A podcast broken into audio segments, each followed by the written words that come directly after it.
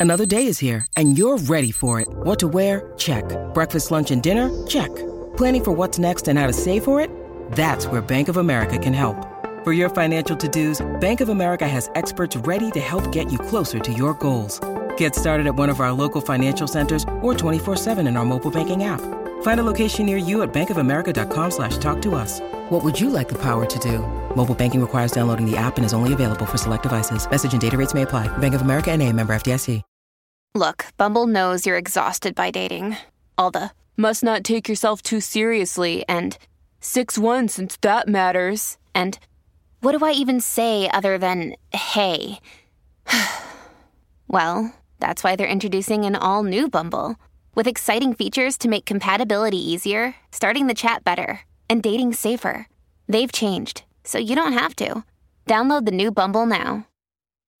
When you need mealtime inspiration, it's worth shopping Kroger, where you'll find over 30,000 mouthwatering choices that excite your inner foodie. And no matter what tasty choice you make, you'll enjoy our everyday low prices, plus extra ways to save, like digital coupons worth over $600 each week. You can also save up to $1 off per gallon at the pump with fuel points. More savings and more inspiring flavors make shopping Kroger worth it every time. Kroger, fresh for everyone. Fuel restrictions apply. Welcome to the New Books Network. Welcome to New Books in Critical Theory. It's a podcast that's part of the New Books Network.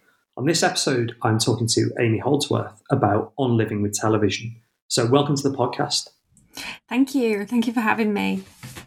Um, so, this is a wonderful book that really tries to think about um, the role of television in, in contemporary life, both in, I think, in terms of um, television in um, your life, but also, you know, kind of more broadly in people's everyday practices and their everyday lives. And, and I guess the place to start when we're thinking about the story that the book is trying to tell and, and the kind of ideas the book is putting forward is with the approach the book has got. And the book adopts a kind of autoethnographic and autobiographical approach to understanding television. And I'm intrigued to hear really why you you chose that approach and, and, and why that's the kind of uh, the framework that the book adopts to tell the story of this object that, as you say in the book, has kind of always been there in, in your life and, and, and in the life of many other people as well.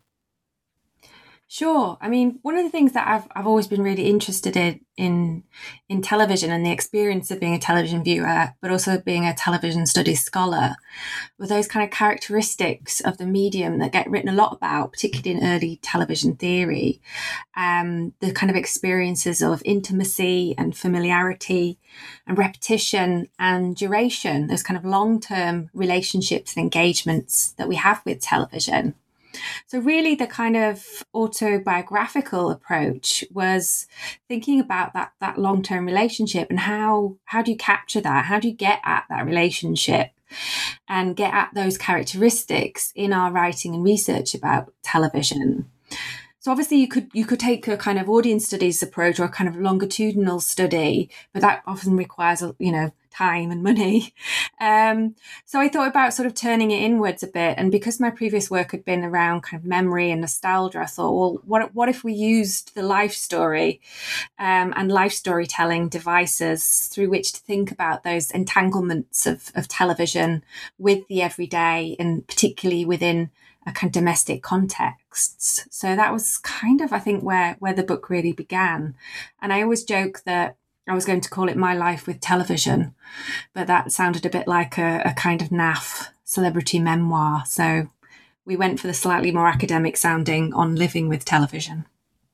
I mean, there is. It is worth saying, you know, as, as much as it's a kind of autobiographical story, there is quite a lot of, um, I guess, kind of engagement with not not just television studies theory, but a range of different uh, social and kind of philosophical uh, approaches. And, and and this is really clear. Actually, you mentioned duration, um, but it's it's really clear with the importance of time in the book. Um, both in terms of how you analyze particular television programs and their use of time, but also because time kind of runs right throughout the book in terms of uh, the time of uh, like a lifespan, the time of everyday practices, as we'll talk about later, you know, the kind of moments in, in, in, particular parts of the day as well. So why was time kind of important to the book? And, and I suppose why, why is time one of the kind of big uh, theoretical uh, concepts that you're engaging with and dealing with? I think sort of questions around kind of television's temporalities are always bound up with thinking about its textualities as well as a, a kind of narrative form um, and a kind of affective realm as well. So time is obviously really interesting for things like the characteristics of repetition and seriality that I know has, has been um, a, a, lot of people very interested in television seriality of late.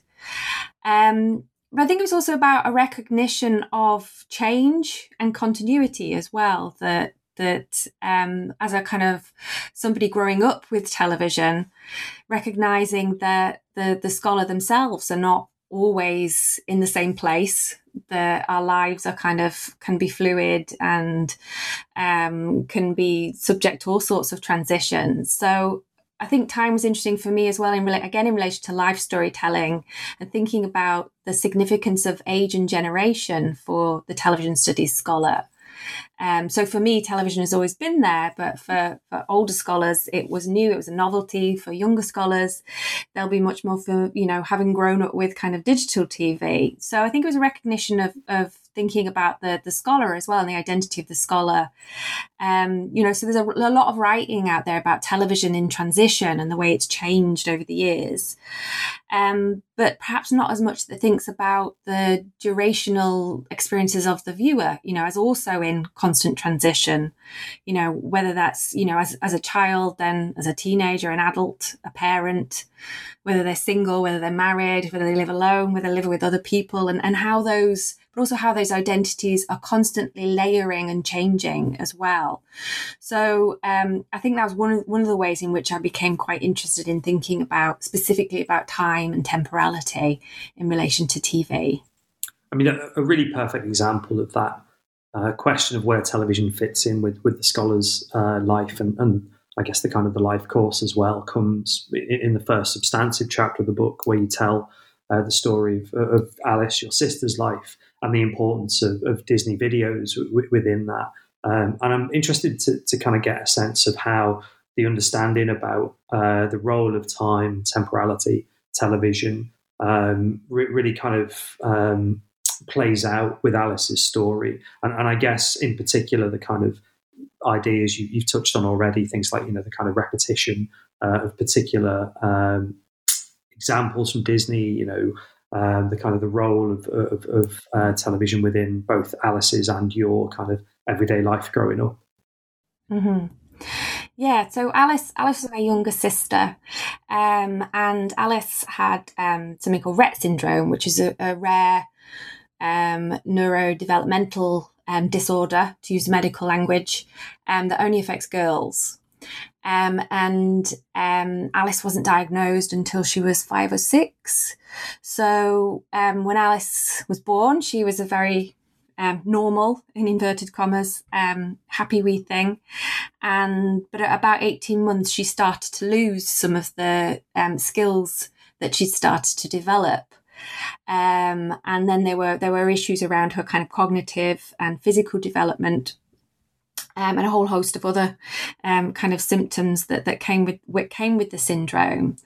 So in a way, the, the Alice's experience of, of disability and living with a disability was also something that really, I suppose, troubles or problematizes some of those assumptions about the linearity of time. So, whilst I've just in you know in, in, my previous answer just kind of referred to as a scholar growing up in, in quite a normative way, you know, from child to teenager to adult, um, you know, Alice's life was very was very different in that regard because of because of the the disability she experienced. So she didn't grow up in in that kind of normal way. And again, I'm stressing normal there in, in kind of inverted commas. So her story kind of really w- was quite revealing, I think, of the ways in which we can challenge those models of development and growth. And certainly in the book, I use um, work from queer studies and disability studies and kind of feminist ethics of care to, to challenge some of those ideas around the kind of autonomous individual self and to think about how um, our families' experiences of disability and uh, of a developmental disability in, in particular kind of challenges challenge that kind of normative script of a kind of ages and stages approach to growth. and really, I think what what became clear to me was thinking about Alice's use of Disney as well was something that was also um, you know, it wasn't linear.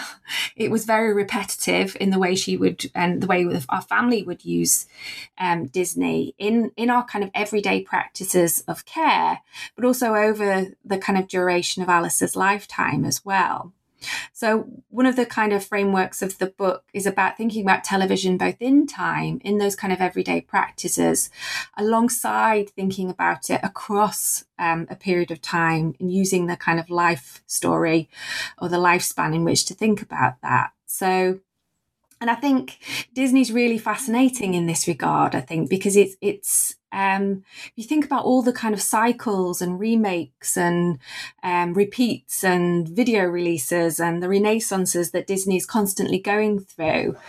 Um, you know, the most recent one being the kind of um, live action remakes of of its kind of Renaissance period films um, that I think there are these textual and temporal loops within the world of Disney in its kind of cycles of generational inheritance, in particular, that I kind of recognize in the ways in which our family used Disney and, and what, what Disney means to, to my family as well over time. So it was a really, um, I'd always wanted to write about Alice and her relationship to Disney because it was such an important resource for us as a family and something that she would she would watch endlessly and and, and often a source of real frustration and um, discomfort for myself and my older sister who were who were sick of watching various films over and over again. But there were so many joys uh, and pleasures in her um, spectatorship of Disney as well that, that I that I thought was really important to um, to to to tell the world about it and to to value her experiences as a as a as a you know a television viewer um, particularly when we live in a world where children with disabilities are quite often invisible um, are quite often objects of pity or tragedy rather than seeing them as individuals that have access to a whole cultural and emotional life. So that was really important for me to try and get that across as well. These themes i, think of the um, importance of time repetition um, and the kind of the focus on the everyday come through in, in another. Um, I guess I, I, suppose it's formally children's television, but actually the way, the way you write about it in the book is is more as a kind of family um, television, including um, adults as well, which is this series in the Night Garden. And some of our listeners might not be familiar with uh, in the Night Garden. I don't know the extent to which it has a kind of broad sort of international kind of hit status. I know other um, British children's television things have been really big in terms of stuff like Peppa Pig. Um, it seems to be a kind of like global hit. Um, and I don't know the extent to which In the Night Garden has done that as well. But what is this show? And and, and particularly, I, I guess you developed this term, this idea of it being kind of useful television um, as part of, of, daily caring routines. Um, so it'd be interesting to, to hear more, I guess, about both of those things. Yeah, so I guess as I was beginning to to formulate the ideas for the book, obviously mine and Alice's experiences were really central there for thinking about how television operates within kind of scenes and sites of care within the home. Um, and sort of practices of caregiving and care receiving too. So Alice has presented one particular kind of way in which to to kind of get at those kind of caring relations that circulate around how we use television. But really, I think in the night garden was really where the book properly began and encountering it as an aunt to a, a young niece and nephew um, the show itself was is made by the people behind teletubbies and has does have a kind of international presence. But it was really kind of created to respond to a particular i suppose potential problem within the kind of domestic environment which was the kind of children's bedtimes and how the program makers recognized that this could actually be a point of real anxiety for young children and for carers as well you know the difficulties of trying to get children to go to bed and go to sleep So it was really designed for that kind of particular purpose. So I think for me, it was a really fantastic example through which to explore, again, those kinds of um, textual manifestations on television of the way in which television is kind of woven into the patterns and the routines and the rituals um, of everyday life. And obviously, through this very specific example of, of the, the children's bedtime. The the show um, obviously also fits into those kind of in, intergenerational rituals and traditions. You know, the bedtime story and the, the CBeebies bedtime story, you know, is obviously really key as well to the bedtime hour on CBeebies, which in the Night Garden is also a part of you know they often now get celebrities reading um, CBeebies bedtime story, and um, people like Tom Hardy or Chris Evans, you know, have been really high profile um, A-list celebrities coming in to read um, to their bedtime story, and I think they're really interesting examples as well of the the kind that kind of intergenerational appeal um, of of the the kind of bedtime hour that obviously the kid, a sort of 18 month old child, isn't going to know who Tom Hardy is. So why has he been recruited to read the story? It's often there for the, um, you know, often there for the mums um, or the aunts. Um, so I think I think it's a really interesting way in which to explore um, again those kind of scenes and sites of, of intergenerational care within the home and the role that television plays in those but also and then looking at a specific kind of domestic practice you know going to bed going to sleep and and again how how television is kind of folded in into that practice in a very specific and a very deliberate and i would argue effective way. If, if that's a kind of story of how television is i guess used uh, as well as you know enjoyed watched and experienced there's also a, a slightly you know very different but you know slightly familiar um, story of how television is used uh, as part of kind of everyday eating practices. And I was fascinated by both, you know, your, your kind of choice of talking about eating with the television on, which is, you know, a kind of standard sort of trope in a lot of popular culture, um, but it's also, you know, a kind of a site of conflict in in, in, many different ways, you know, in, in terms of things like class conflicts around um, watching television and eating at the same time. But your choice of examples is really fascinating here because um, you know th- there's various kind of representations of eating on television that, that we could talk about in terms of watching families. You know, maybe something like the Royal Family, uh, which is a British uh, sitcom. But you've chosen uh, to, uh, I guess, kind of um, how would we describe them? You know, a quite a sort of popular, almost kind of throwaway show in terms of man versus food, and then a much more kind of formal, um, you know, great renaissance of television drama and the kind of golden age of television um, in Hannibal. And I'm fascinated by like why you chose these two examples um, to kind of sit alongside a discussion of um, eating on television, but also kind of what they tell us about the story of living with television. Sure. I mean, yeah, it does seem a bit weird as well when, like, you know, because I'm a vegetarian as well, and both shows are very much about eating meat, whether that's animal meat or human meat.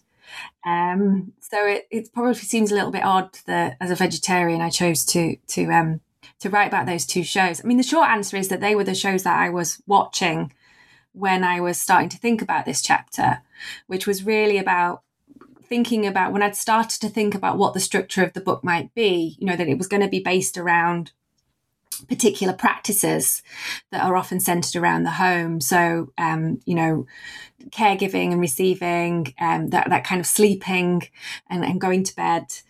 And that eating seemed like a really good practice to, to look at. So, in short, they were the programs I was watching at the time and but also sort of beginning to interrogate well why did i enjoy watching these programs? What was it about the eating on screen that i enjoyed? Alongside beginning to think about what it means to eat with television as well as, um, as i guess a form of co-consumption you know consuming the, the television text and consuming you know the, the, the food in front of you as well and, and what that might mean and how one might disrupt and disturb the other um, so sometimes things can be paired very well together, and sometimes they can really um, kind of disrupt the experience of of viewing or eating as well. So I thought it was really interesting. And then when I began to investigate a bit of the literature around eating. Um, and uh, particularly the kind of social and health sciences approaches, which were always kind of worrying about the impact that television viewing might have on consumption of food. That it would lead to mindless eating, for example. So there was a kind of real interesting inverse there of anxieties that, that have often circulated in relation to television that the domestic context will distract from the proper you know viewing of of the television text instead. So it was really interesting to me how those kind of economies of um, attention and distraction were was in there in the writing about eating as they were in in the kind of writing about television.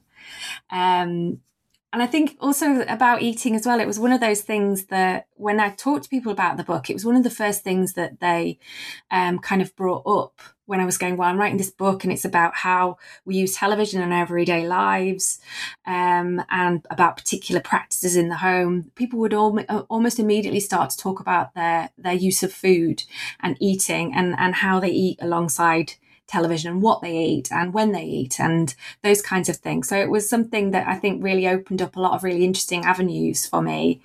And again, to go back to Man versus Food, um, a really ambivalent show as well. That some people find it quite appealing. Um, the the images of of um, Adam Richman eating, you know, excessive amounts of food. That the food is there to look delicious. Other people find it really disgusting, both kind of morally and in terms of you know, the effects of the show as well. So, I think that kind of really ambivalent affective terrain of eating on television is interesting in terms of thinking more broadly about television as this quite um, multiplicitous and messy and ambivalent and complicated um, uh, textual form as well. Um, and one thing I would just say is that when I was I have taught this a, a few times um, to to students, and one of the things that we would do these little like eating experiments in class, where I would select particular programs, and and I would ask them to bring in some food, and that we would eat with these programs, and just to think about that experience of co-consumption and how one can affect the other. Um, so I would I'd ask them to bring in like a kind of yogurt or some kind of yogurt dairy alternative um, this was always voluntary. I wouldn't force them to do it. Um, and we would sit and we would watch a bit of um, Nigella making some kind of delicious ice creamy treat to eat. So everyone's tucking into their yogurt. And then I would switch the channel and, and it would move over to um, Dr. Pimple Popper. Um, and they'd be there eating their yogurt, and all of a sudden it would be like, "Oh my god, I can't possibly eat this," because um, the, the, obviously the synergy between the what what happens on Dr. Pimple Popper and, and what they're consuming. So it was just a really fun experiment in which to think about those, how one affects the other and, and that kind of um, cacophonous realm of, of senses and affects that, that television and, and eating with television can produce. At Evernorth Health Services, we believe costs shouldn't get in the way of life-changing care. And we're doing everything in our power to make it possible behavioral health solutions that also keep your projections at their best? It's possible. Pharmacy benefits that benefit your bottom line? It's possible. Complex specialty care that cares about your ROI? It's possible. Because we're already doing it. All while saving businesses billions. That's Wonder made possible. Learn more at evernorth.com/wonder. Ryan Reynolds here from Mint Mobile. With the price of just about everything going up during inflation, we thought we'd bring our prices down. So to help us, we brought in a reverse auctioneer, which is apparently a thing. Mint Mobile unlimited premium wireless. Have to get 30, 30, bit to get 30, bit to get 20, 20, 20, bit to get 20, 20, bit to get 15, 15, 15, 15 just 15 bucks a month. So, Give it a try at mintmobile.com/switch. slash $45 up front for 3 months plus taxes and fees. Promo rate for new customers for limited time. Unlimited more than 40 gigabytes per month slows. Full terms at mintmobile.com. I mean, right the way through uh, the book, but also in, terms of all, all, of the things we, we've been discussing, is this idea of, of home and the kind of um, the practices of um, watching television in the home, but also how home is represented on television. And, and this again reflects the kind of autobiographical autobiographical and autoethnographic uh, approach of the book.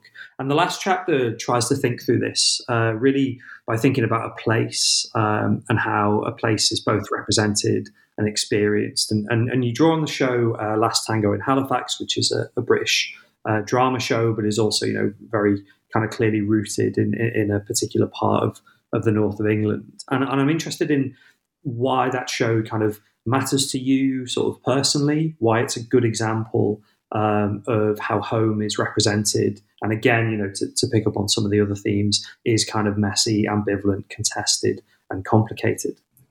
Yeah, I mean, Last Tango in Halifax. Um, I think again, again, it's kind of what I was watching um, when I, I think I can't remember when the show started now, but I, I have a clear memory of being in Glasgow and, and watching the first series and being feeling very, very homesick. Um, and it was something that I'd had conversations with my friend Alison Pierce, who's also an academic, and she at the time was living in Newcastle, and both of us are from the sort of Leeds Bradford area um, in uh, West Yorkshire, and we're both feeling homesick. And so we talk a lot about that experience of, of homesick and nostalgia that the show kind of generated. But I think it took me a, a long while to work out why I found it so effective and what it was about the program, and also how how I might incorporate it into the the kind of structure of the book or the, the kind of ideas within the book. Um, because the other chapters are very much focused on particular kind of practices in the home, whereas this the, the sort of final chapter is more about the experience and the idea of home, what home is, and again how it can be very ambivalent and home can often be very disorientating. So it was kind of about thinking about that relationship between I suppose, where you are and where you're from, and how those two things might not always align, and that how that can create some kind of feelings of disorientation. And and then in particular how television mediates or can mediate that relationship and how we can rub up against um, our images of home or the, the places we think of as home on television when we're not there and what that might mean to be both here and there, near and far, home and away at the same time. So kind of investigating those kind of experiences and, and really again, Last Tango in Halifax was the program at, at that time that um, being set in Yorkshire kind of was was and being watched in in Scotland there was all those those images and the landscapes in particular that reminded me of home and and the places that I wished to be. However when I went back to when I would drive back to Yorkshire I would I'd never feel quite at home there either. Um, so it was it was partly about capturing that that sense of homesickness and and disorientation. Um, yeah and that and that that I think television has always been, I think as Mimi White writes, that kind of relationship between two points, possibly even more points.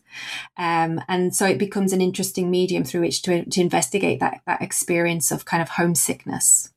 At the very end of the book, you, you talk a little bit about the pandemic and, and, the point you just made there actually about you know television and, and two or, or, multiple points um, really, really kind of struck me actually as, as a question about has the pandemic kind of changed our relationship to television in some ways? You know, we might think of you know kind of relying more on television or television offering kind of more potential or more possibilities, but at the same time, you know, we face a very different kind of televisual landscape um, as compared to the ones where you know maybe you kind of grew up with and, and the television having a, a certain kind of like rigid or, or, or set structure. And I'm interested in in precisely that. Actually, you know, what does the pandemic kind of tell us, almost sort of theoretically, about living with television now? Mm-hmm.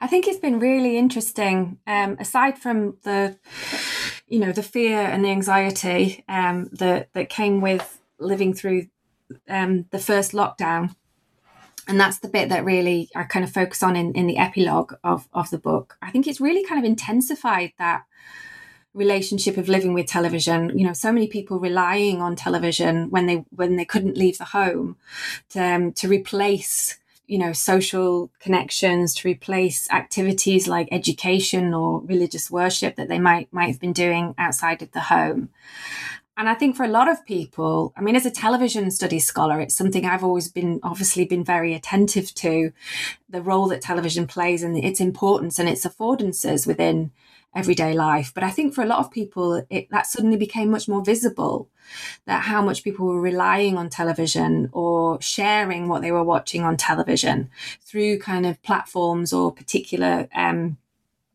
um, activities like the kind of was it house party on Netflix where you can sort of watch at the same time as other people.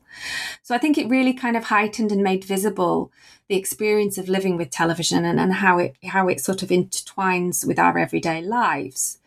But I think it also, for me, it also really resonated with the kind of early scholarship on television and that paradigm of of um, on the one hand, television can provide us with a lot of security and a lot of comfort. Um, and Roger Silverstone writes about that kind of ontological security that television can offer by always being there again. But on the other hand, it's filled with anxieties, um, with risks, with, you know, um, traumatic, catastrophic content and, and, images as well. So that, that constant seesaw of emotions um, that television and perhaps broadcasting more, in more general can, can offer um, you know that that there's always that fear of that breaking news moment, and certainly anyone who's watching numbers and um, and graphs, you know, go sky high during that that first wave. You know, it was really quite terrifying, and I certainly opted in that in that period to to stop watching um, television, broadcast television, and to watch more content that I could control. So I knew exactly what to watch. I knew exactly what what I was comfortable with watching. So it was a lot of repeat viewing.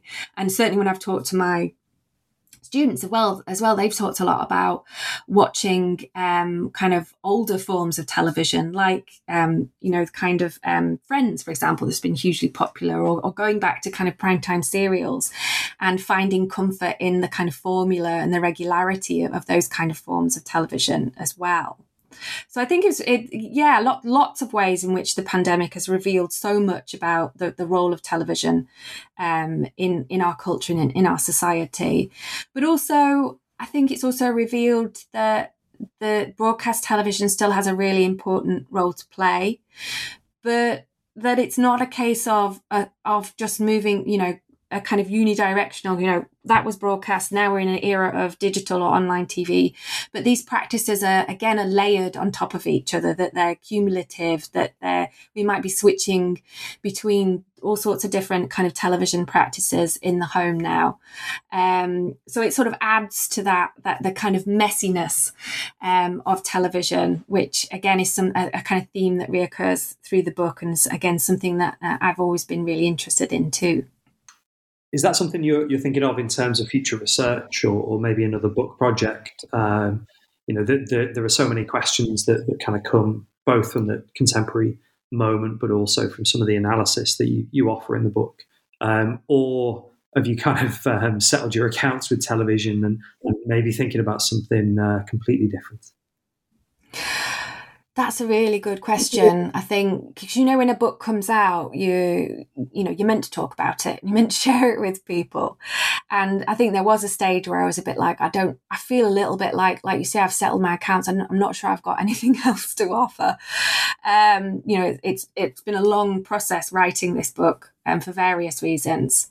Um, but there are still questions that I'm really interested in. I'm still really interested in um, questions around care and, and I think that's particularly something that's obviously come up a lot in relation to the pan the pandemic, but the images of care, the the value of care, um, care as a practice, as a part of an effective realm, as well as being also part of policy and part of television's policy world as well. You know, there's a lot of conversations a few years ago about duty of care, um, particularly in relation to kind of reality television. So that's that's something I'm still really interested in investigating. I think um, alongside um, beginning to do more work around kind of disability in particular, and um, uh, thinking about um, children um, with disabilities and children's media, which is a, an area that I've worked on outside of the book, but that's obviously has a, a kind of um, a strong presence in the book, particularly through um, Alice's story. So there are definitely threads that I'm going to pick up on in the future, I hope.